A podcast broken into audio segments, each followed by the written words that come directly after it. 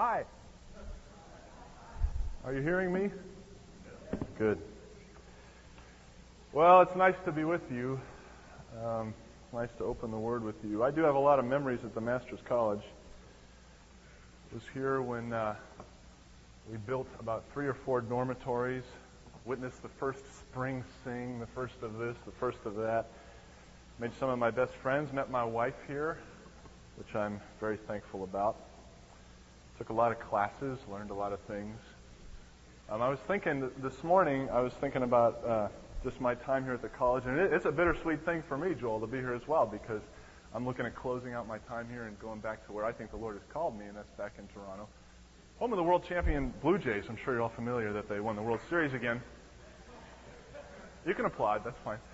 Uh, a spattering. Uh, and I thought about a time. Uh, for, if you're a freshman, you may not you may not know this guy. There's a guy named Dewey Bertolini who taught here for a number of years, and I took a sermon prep class with Dewey. And uh, and as a sophomore, I was pretty full of myself and um, took this sermon prep class. And this one class, he brought in a bunch of guys from the ranch over there the, from the Bible Tabernacle. So there was about 30 guys there, and they're pretty active when you preach. You know, they kind of you give them a little bit and you'll get an amen. And and then I got kind of excited about that, so I got preaching and I, and I started working a little bit more, and I'm getting a few more amens, and then, ooh, I thought I fell off the edge. And then, uh, and then, and then, you know, it's kind of going, it's going back and forth. It kind of gets this swaying motion, and, and they're kind of going, Amen, praise the Lord, you're preaching, you're preaching, and I'm going, and I'm going, and I get done, and I sit down, and I think, man, I am John MacArthur. I really am. And I sit down and I'm thinking, man, that was great. Dewey's just going to say, everybody be like him. Just be like him. And so Dewey walks up to the front of the, uh, the front of the classroom. We were over in Grace Baptist Chapel, and there's about 30 of these guys from the ranch. There's about 10 guys in my class. I'm sitting down in the front row, and I've got my good, humble, just finished preaching face on. And, uh, and for 20 minutes, not an exaggeration, for 20 minutes, he lamblasts me and says I'm this half in, half out, conceited, full of myself kid who thinks he's preaching the word and he's preaching himself with my own agenda. I'm trying to be other people. I'm not letting the Lord use who I am. And he just keeps going. And you know Dewey, I mean, Dewey's excited when he's, when he's asleep. I mean, the guy is just, and, and now he's excited about his excitement. And he's just, he's bouncing as he's talking to me and he's pointing in my face and he's inches from me and I'm, I'm, I'm just shrinking into the chair becoming one with the plastic of the chair. And he finishes, and what's even worse, he says, That's it for class today. There's another guy scheduled to preach, and he goes, That's enough. And, and he walks out of the room. What do you do? You know? So I had a couple friends there who sort of picked me up. And that walk from Grace Baptist up Quigley Canyon, up to my dorm in Hotchkiss, it seemed like it lasted for hours. Hours and every step was pain. And, and, I, and, I was, and I was reeling under this stuff and thinking, you know, I thought it was so good. I thought it was so good. But God just humbled me. He broke me. And it's not like you have one experience and suddenly you're this humble person. I think our lives are kind of a, uh, a series of experiences like that, hopefully. The uh, chapel planning committee when they asked me to preach, asked me to speak on the topic of humility. And there's, I sort of have this list, top 10 things I never want to preach on, and number one on that list is humility. Because how do you preach on being humble? How do you preach on, on having a servant's heart? How do you preach on being a, a person who's the most like Christ, essentially? A person who most exemplifies Christ. So when I speak this morning, I'm, I'm preaching to myself. I'm preaching to a young man who very easily uh, could be found to be very proud, um, who even this weekend, even when preparing this message, proved once again that at the core of my heart resides selfishness, resides uh, pride, and resides uh, an attitude that says, I don't want to be a servant. I don't want to be a servant. Open your Bibles with me to the book of Luke.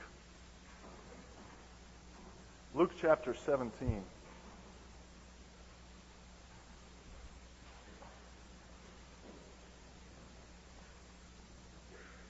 We're going to jump right into the narrative that, that Luke has offered us in the life of Christ here. I'd like to read the first 10 verses. Follow if you will. 10 verses may seem like a lot, but I think you can follow with me. Jesus said to his disciples, It is inevitable that stumbling blocks should come. But woe to him through whom they come. It would be better for him if a millstone were hung around his neck and he were thrown into the sea than that he should cause one of these little ones to stumble. Be on your guard. If your brother sins, rebuke him. And if he repents, forgive him. And if he sins against you seven times in a day and returns to you seven times in that day, saying, I repent, you forgive him. And the apostles, the disciples, they said to the Lord, Lord, increase our faith. To which he responded, If you had faith like a mustard seed, you would be able to say to this mulberry tree, Be uprooted and be planted in the sea, and it would obey you. It would do what you said. But which of you, having a slave plowing or tending sheep, will say to him when he has come in from the field, Come immediately, sit down and eat? Will he not say to that slave, Prepare something for me to eat, and properly clothe yourselves, and serve me until I have eaten and drunk, and afterward, then you will eat and drink? He does not thank the slave because he did these things which were commanded, does he? And then the kick. So you too. When you do all the things which are commanded you, say, We are unworthy slaves. We have done only that which we ought to have done. This is a time when the Lord is preparing his disciples. He knows that his departure, his death, and his resurrection is imminent.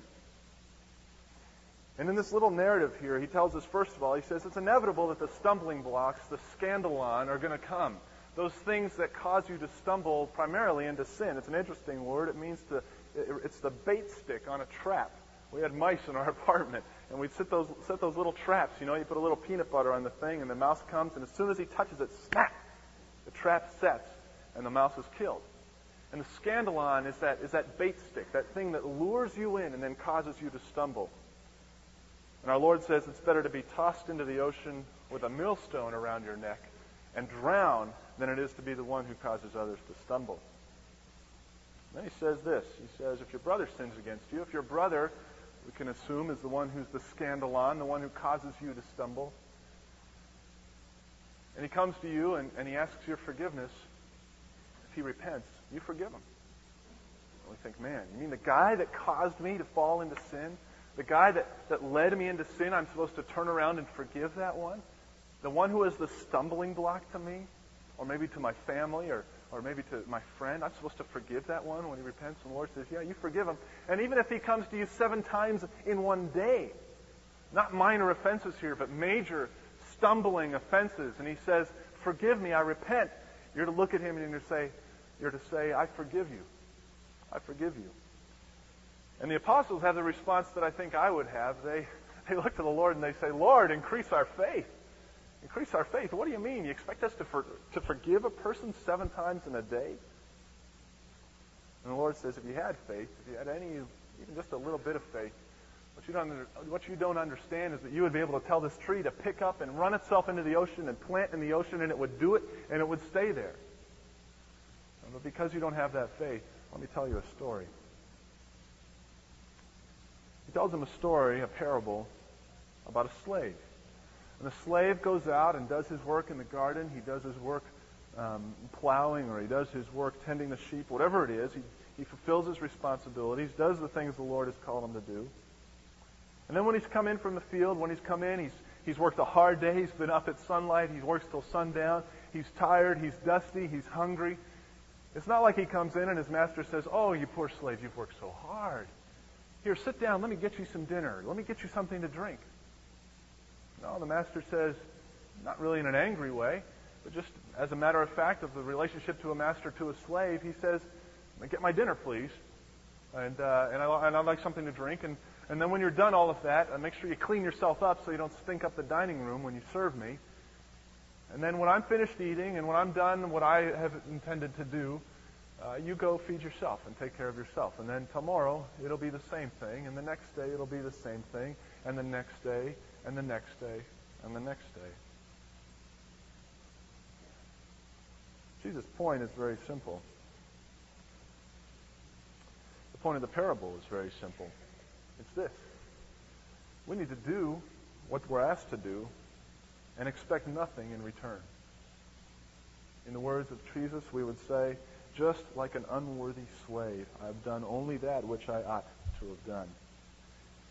And the point to you and the point to me is that a man or a woman with a servant's heart is one who does what Jesus says and expects nothing in return. Do those words ring in your mouth? One who does what Jesus says and expects nothing in return.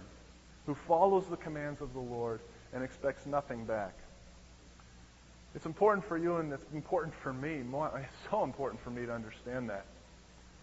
Sometimes we think that we, we classify certain people, don't we, as having a servant's heart. We say, boy, that guy or, or that gal, they're just a real servant, you know? Just a real servant. They do this and they do that. And, and we begin to think in our mind that if we, if we function in this certain role as a servant, that somehow we earn a little something from Christ. Or, or maybe we're just a little better Christian. Maybe we're just, uh, we put on that servant suit once in a while we look for that opportunity and we hear, we hear an opportunity in church or in our Sunday school class or in our dorm and they say, boy, we need somebody to do this. And we think, yeah, I'll do it. I'll put on the servant clothes for a while. I'll wrap the apron around and go and serve. But the true servant understands that his service adds nothing to his standing before Christ. His work is expected. It's demanded. He works hard. He doesn't look for shortcuts. He doesn't whine about standards or too difficult workload, workloads. He respects authority, the authority over him. He obeys it, and he humbly does what he's told to do. Sometimes you and I, we believe that we can do exceedingly abundantly beyond whatever God could ask or think. Lord, look at this. Look what I did, God. I know you're going to like this one. You got something for me? And We kind of stick our hand out there expecting that by our deeds somehow we're going to earn something from the Lord. Somehow we're going to strengthen our salvation that's already been strengthened completely by Christ. You may go to school, minister in a church, disciple somebody, evangelize your neighbors, pick up the trash in the dorm, wash somebody's car.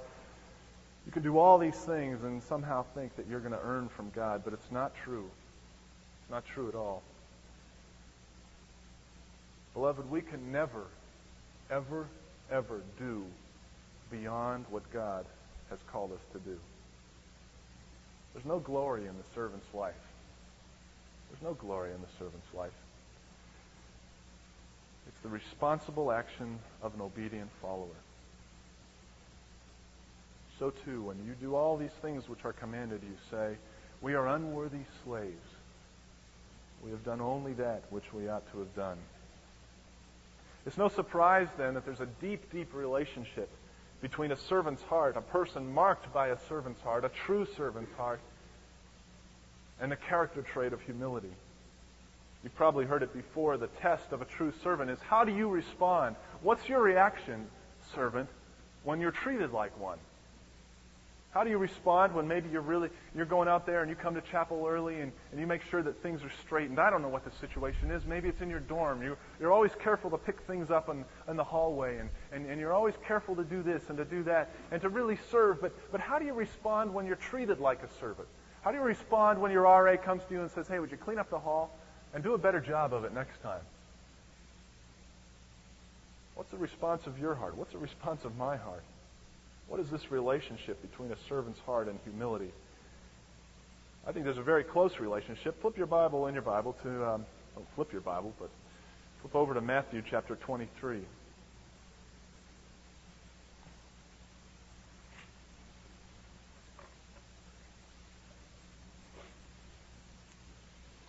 Our Lord is expounding in a diatribe against the seven woes, the seven woes against the Pharisees. An incredible passage of Scripture. You might take an opportunity to make yourself a Pharisee, pretend you're a Pharisee, and read these words. Understand the kind of ministry that our Lord had.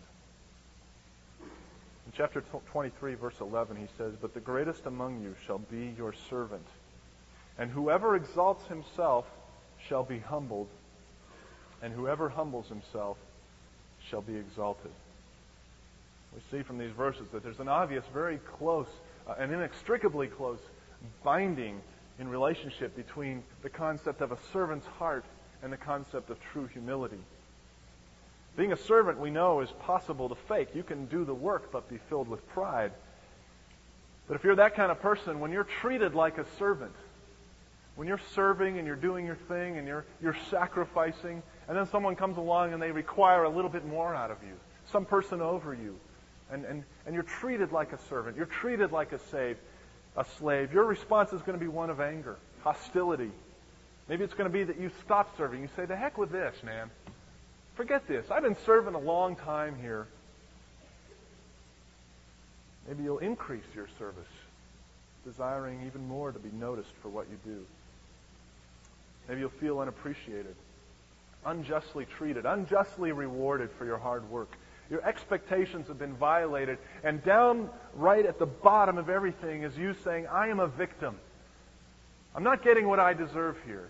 I'm not getting what I deserve. Look at what I've done. Now give me something for it. And we realize that everything we've done has been to prove something, to promote ourselves, or to please men. And that's me. I think back over some of my time here at the college. Think of things that I've done, whether it was as a student or as an employee.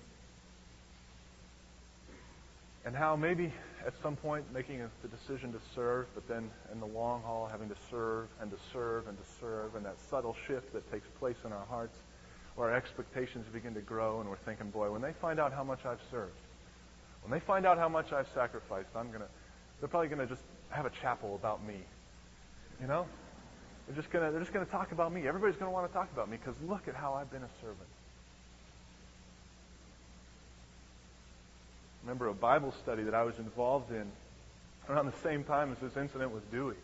And I went up to the guy and in my humble way approached the guy who was leading this study and I said, you know, uh, brother, I would uh, really like to minister here in the study and however I could serve, I would be very happy to do so. And he said, okay, we need somebody to get the overhead out of the garage every week. And I kind of looked at him and thought, well, you don't understand, I'm a teacher. and he said, we need somebody to get the overhead out every week out of the garage. And I was treated like a servant. And you know what I did? As a 19, 20 year old kid, I jettisoned, man. I was out the back door.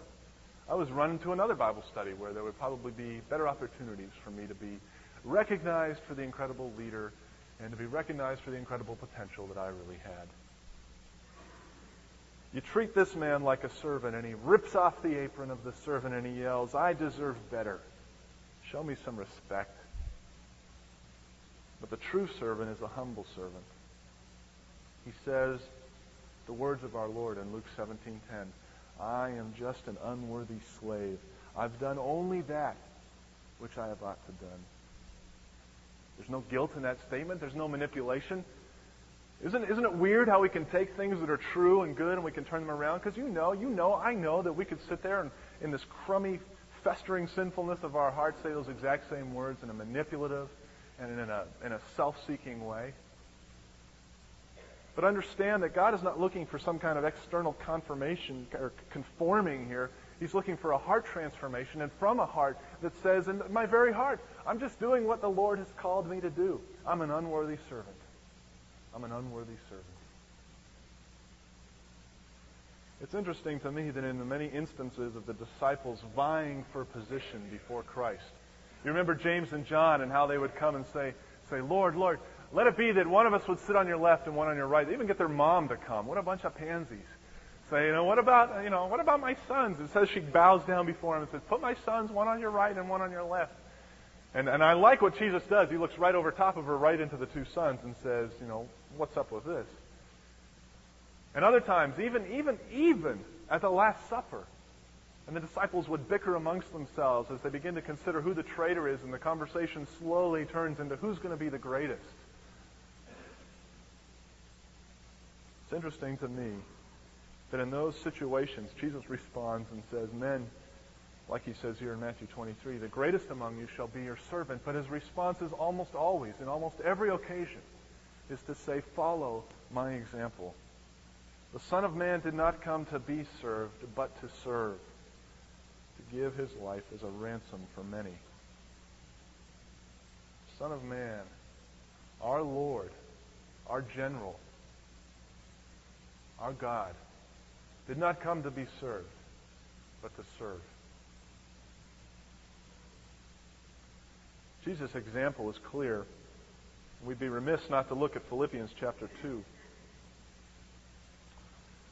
Philippians 2, Paul sort of recounts the life of Christ. Let me read another substantial section of Scripture for you in verses 3 through 8. He writes, Do nothing from selfishness or empty conceit, but with humility of mind. Hmm, interesting that word humble crops up. With humility of mind, let each of you regard one another as more important than himself. Do not merely look out for your own personal interests, but also for the interests of others. Have this attitude in yourselves, which was also in Christ Jesus, who, although he existed in the form of God, did not regard equality with God a thing to be grasped, a thing to be hung on to, unrelentlessly clenched, but he purposefully and, and in his own cognition chose to empty himself taking the form of a bondservant. God taking the form of a bondservant, a slave, and being made in the likeness of men. Verse 8, and being found in appearance as a man, he humbled himself by becoming obedient to the point of death, even death on a cross. And we see that one who has a servant's heart, who's going to follow Christ's examples, is one who lives for the benefit or the profit of other people one who lives to benefit others, one who lives to promote others, one who lives to look out for the personal interests of other people and not their own. One who dies to himself, gives his life away, and walks in true humility.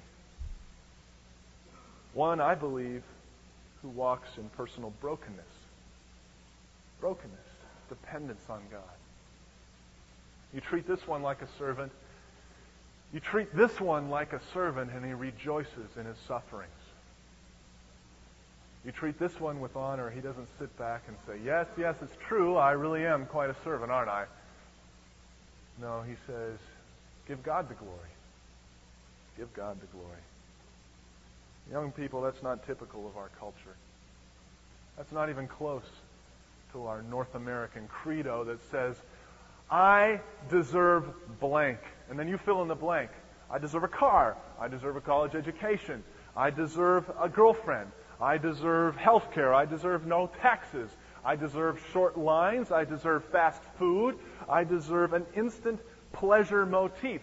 Allan Bloom, a secular author who died just last year, this guy is a pagan to the core, writes a book about you, about me, about our generation, and he says that this generation is caught up, excuse the term, in masturbational frenzy, looking only for their own good, looking only for their own pleasure, committed totally and solely to themselves and to their own instant and continuous self pleasure.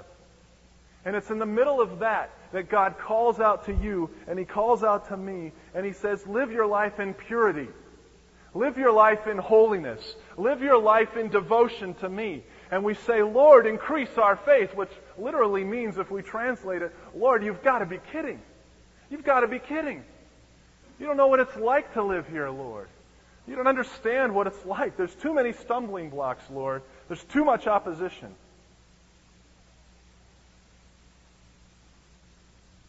and we're thrust into attention because we know that the servant is the one who obeys Jesus and expects nothing in return. And that the true servant does that from a heart of humility, a heart that follows the example of Christ. But my question to you, my question to me more than any of you, is how does that flesh out? What does it look like? What does it mean to be a servant today in this culture, in North America, at Newhall, at the Master's College? The outworking of the servant's heart. I've considered my life and I've considered the life of our campus. And there's one group on our campus who I am going to forcefully, I hope, not because I want to be something or not because I want to uh, yell, uh, but because of my concern for them, I want to address them specifically this morning by name. A group who, at the very base, need to understand the foundational role of the servant's heart. A segment of our campus who have, in many ways, failed the test.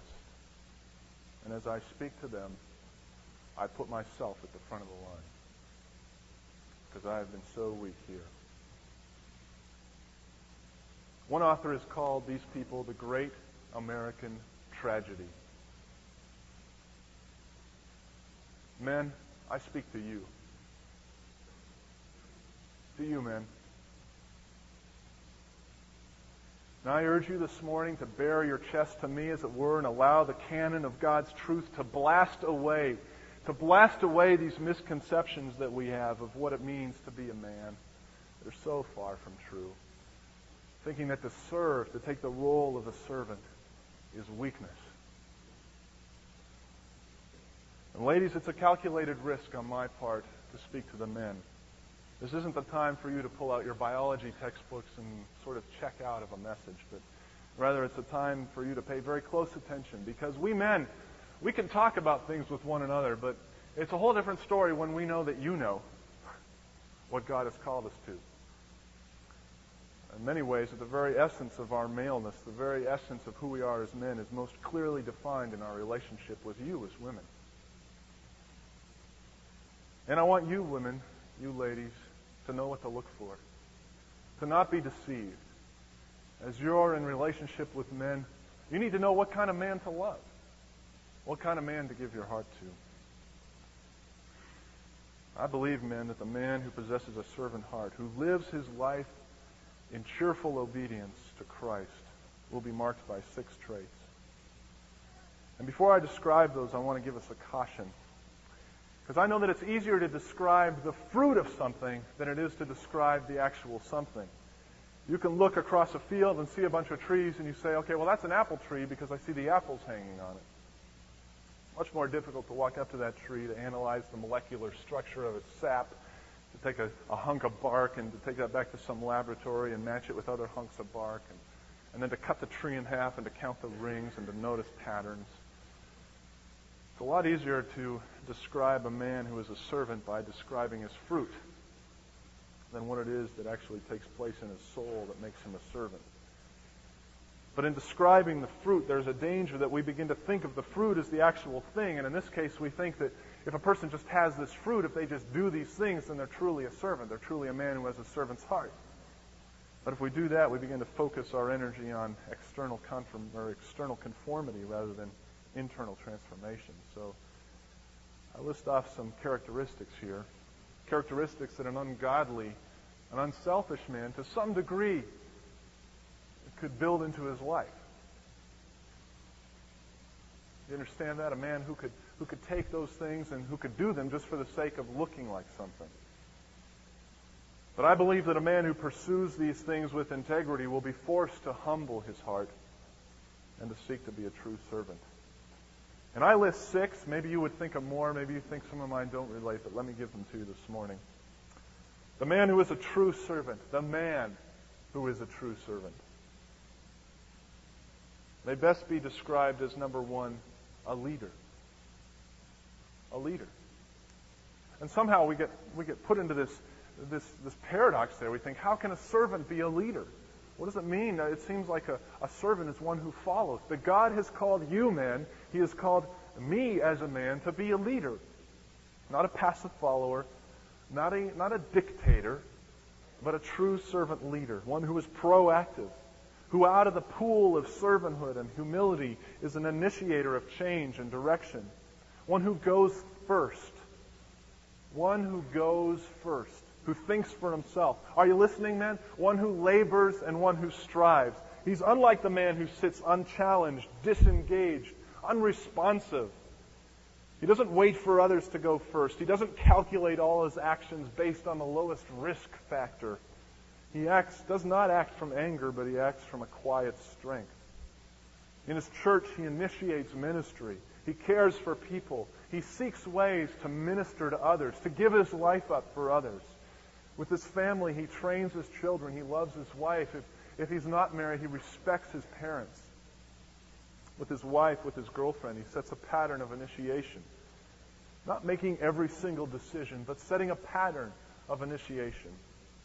mobilizing the strengths of others, pursuing his woman, seeking, seeking to help her become more like Christ. He takes risks and he openly repents. He's always ready to lay down his own life. Men, are you ready to lay down your life? Listen to these words. Let me read something to you that strikes at the chord of what I think I'm trying to. For male leadership is born out of pride and fallenness, when in fact pride is precisely what prevents spiritual leadership. The spiritual aimlessness, listen to this, the spiritual aimlessness and weakness and lethargy and loss of nerve among men is the major issue, not the upsurge of women, upsurge of interest in women's ministries. Pride, self pity, fear, laziness, and confusion are luring many men into self protecting, self exalting cocoons of silence. Do you exist in a cocoon of silence, man? Or are you a man? Do you take a hold of your world because Christ has called you to it? Because he's called you to be the leader? Do you move out? Do you initiate? Do you go first? Do you lead? Where are the men with a moral vision for their families, a zeal for the house of the Lord, a magnificent commitment to the advancement of the kingdom, an articulate dream for the mission of the church, and a tender-hearted tenacity to make it real? A second characteristic of a man with a servant's heart is that he will be a lover.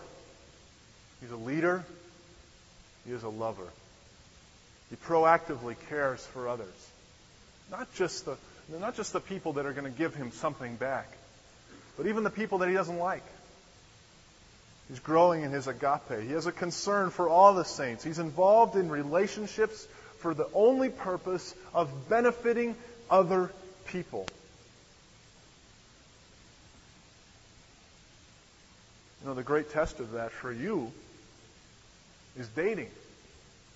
Man, let me have your ears. Why do you date? I hate dating. I'm glad I'm done with dating. I didn't understand it. I didn't do that great at it. And I'm glad it's over. Some of you guys come into my office and you're confused and, and, and, and you don't know what to do, and I look at you and I go, I don't know what to do. It stinks, man. It stinks. And somehow you got to live through that thing. But let me challenge you, and I, I certainly didn't live this way.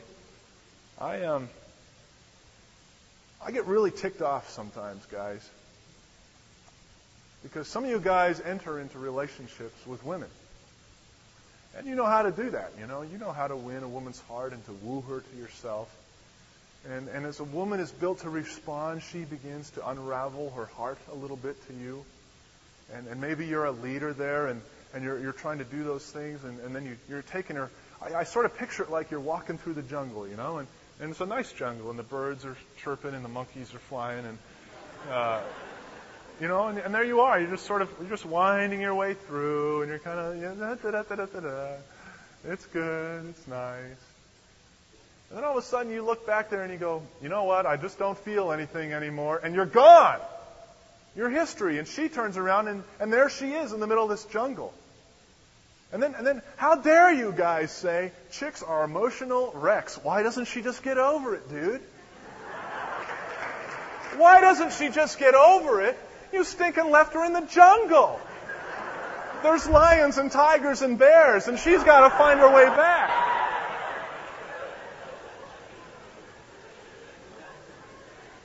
Guys, if you're going to take the step of unraveling the heart of a woman, I'm sorry. There's going to be times you look at her and you think, you know, I just don't feel things anymore.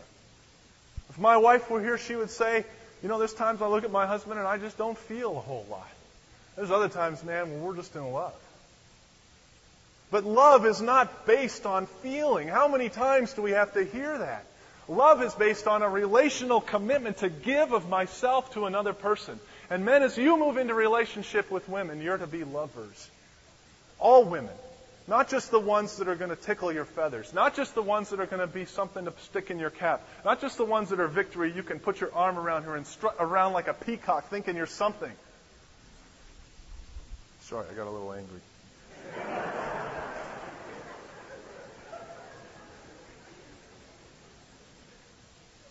C.S. Lewis, he wrote this and it baffled me the first time I read it. He said, you know, it's the husband who has the most stubborn and ugly wife and who loves her who understands what true Christian love is. Because that's the love that Christ has for the church, the stubborn and many times ugly church. And then you have got to learn that love is not based on feeling, love is based on a commitment. And feelings may come and feelings may go. But to be a servant is to be a lover. Who do you love, man, and why? Why do you love?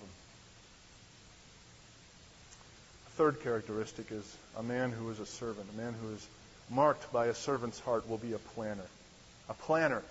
He's a leader, a lover, and a planner. You can say, For this I exist. He has a purposeful plan for the future. And I'm not saying that you've got to have everything laid out and you're so hyper scheduled and hyper whatever that you can say, you know, on this date of this day, I'm going to have this done and I'll be married on this time and I don't even know who she is yet. And, um, you know, you've got that kind of thing laid out. But you know where you're going. Guys, I look at some of you, I think about times in my life where we have just been aimless. We're just kind of there. We're big, huge, fat, ugly couch potatoes. Ka-tunk, ka-tunk, flipping the channels. God is looking for men who can answer the question of this is why I'm on the planet. It's Philippians 3 stuff. Not that I have already obtained it or have already become perfect, but I press on in order that I may lay hold of that for which also I was laid hold of by Christ Jesus. Men who live like Paul. Do you live like Paul, men?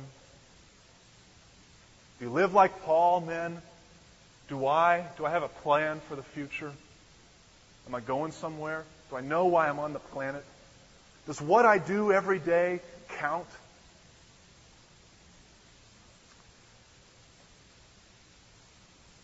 A fourth characteristic. He's a protector. A protector of women. Gentlemen, I get concerned when I see how sometimes we relate to women in our midst. I, I, can't go into it, but I, I really believe all this women's lib stuff, if you're a Rush Limbaugh fan, all the feminazi stuff, uh, has done more to damage the respect for women in the last 20 years uh, than anything that has ever touched our country.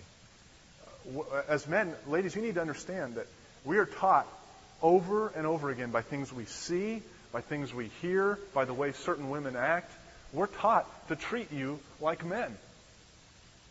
And, and some of you may be liking that, but if I, if I was you, I'd be hating that. I'd be hating that. Because you're not men, you're women. And men and women are different. Hope that doesn't shock you. In Genesis chapter 12, there's a story about Abraham and Sarah that gets me frustrated every time I read it because it convicts me so much. We don't have time to read the whole story, but essentially what happens is this. And what's interesting is that it happens again after this in Genesis chapter 20. And Abraham goes into a foreign land. And when he's in this land, he looks around and he says, gee, everybody here is bigger than me. And then he looks at his wife and he says, my wife is a knockout. And the fact is, when these great rulers see my great looking wife, they're going to want to knock me off so they can get my wife. And so, in the pansiness and in the wimpiness and in the feminist of whatever, I ran out of words, that he just goes and he looks at Sarah and he says, um, Tell them you're my sister, okay?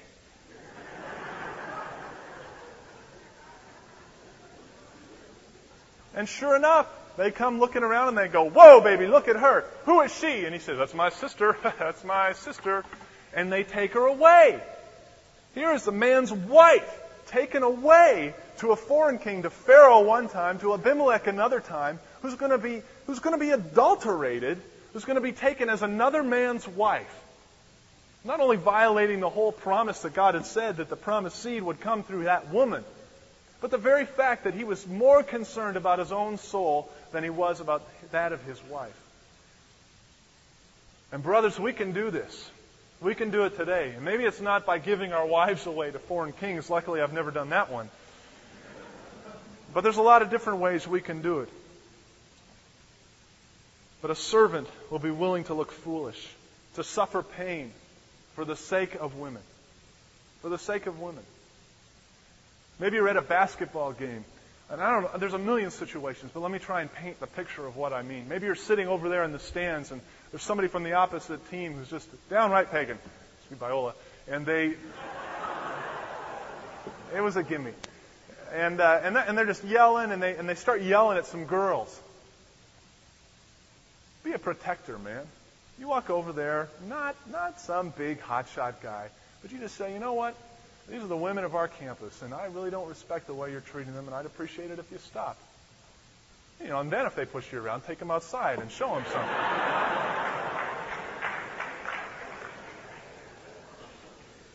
That's one way we can protect women. But there's, uh, there's, there's, there's other ways, men, that are a lot harder than that. It's kind of easy, you know, to, to walk into those situations. It happened this, we were, my wife and I were in Palm Springs about a week ago, and we're walking by this guy. It was like a group of guys, and they, they and it's rude, but they checked out my wife. They like, we walked past them and they stopped, and I, and I noticed they stopped, and they're all standing there like pointing at my wife. And I turned around and I said, Hi, how you doing?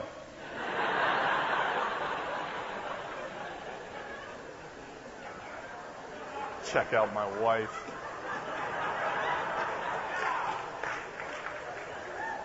What's up with that? Then I walked away. The best part is I walk away and then I start going. Scared to death. There's other ways for a man to be a protector. Men, we need to speak correctly around women. We need to treat them as princesses. And I'm sorry you don't like that, that, but the fact is true. Open the doors. Take them to movies that don't embarrass them. Be thoughtful. Be courteous. Be men. Be servants. And I know, man, I know that it's a lot easier to act like you're with the guys when you're with the gals. Because when you're with the guys, man, you cut loose and you're being a guy and you burp and you, you know, like forget that stuff. Be a man. Be a servant. Serve the women of our campus by being respectful, by being lovers, by being leaders, by being protectors. We need to jam.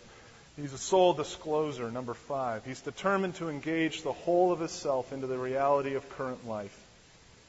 Determined to engage the whole of his self into the reality of current life. He's willing to give his life away. He can answer the question that Paul asked the Corinthians in 2 Corinthians chapter 6 and 7 when he says, Open wide your hearts to us, O Corinthians. We've opened wide our hearts to you. A man who is a servant is willing to take down the barriers and to say, This is who I am. Take it or leave it. It's who I am. In humility and humbleness. Living with the open invitation to soul invasion. It's the stuff that Ecclesiastes 11, 9, and 10. The carpe diem, joyful self disclosure for the benefit of others. Need to do that not just with women, men, but with men as well, opening our heart to them. Sixthly and finally, a man who is a servant is a God pleaser, not a man pleaser. He performs for an audience of one.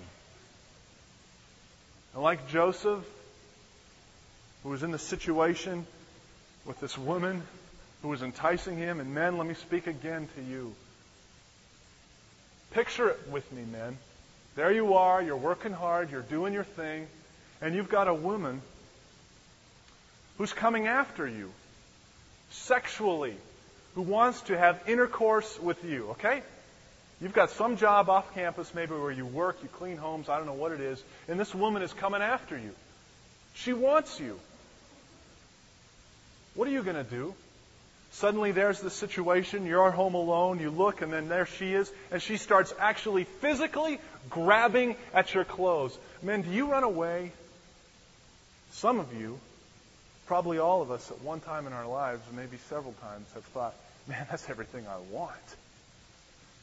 That's everything I want. I want a woman to come after me. Men, Joseph fled Potiphar's wife not because she was ugly, but because sin was ugly.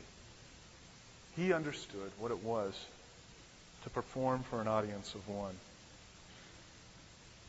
And that audience, obviously, is God.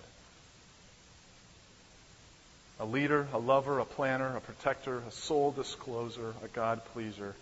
Obviously, this equals self abandonment. It's the hard path, men. It's the very hard path. And I'm terrified to stand up here and preach it to you.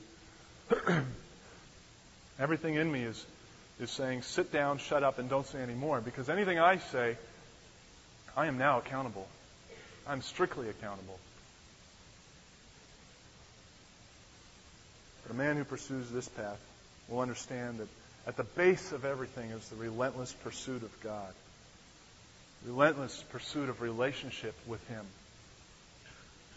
You'll understand that it's the late nights and the early mornings pouring out our soul before God, seeking our Savior. Oh, that we might know Him, and oh, that He might funnel His power through us.